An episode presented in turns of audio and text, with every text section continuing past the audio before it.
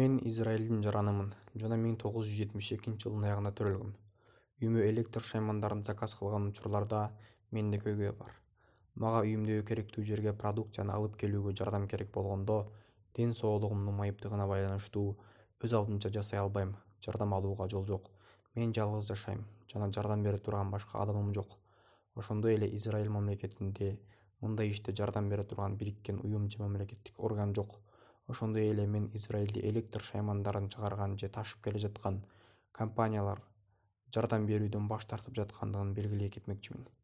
Эгерде алар ал үчүн акы төлөөнү сунуш кылышса дагы албетте жөн жардам берүүгө даяр компанияны тапсам мындан ары альтернатива жок туткун жүргөн кардар үчүн мен ар дайым кымбат бааны төлөшүм керек.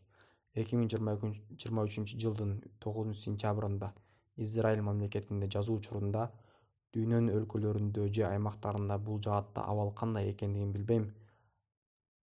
Кандай болбосун электр шаймандарын чыгарган же ташып келе жаткан компанияларды майыптарга үйдө белгилүү бир жерге орнотуу же алып келүү кызматын сунуш кылууга жана баардык чындыктардан алыс болууга чакырам. Мен бул жерде сүрөттөп бердим. Урматтоо менен ассаф буньямин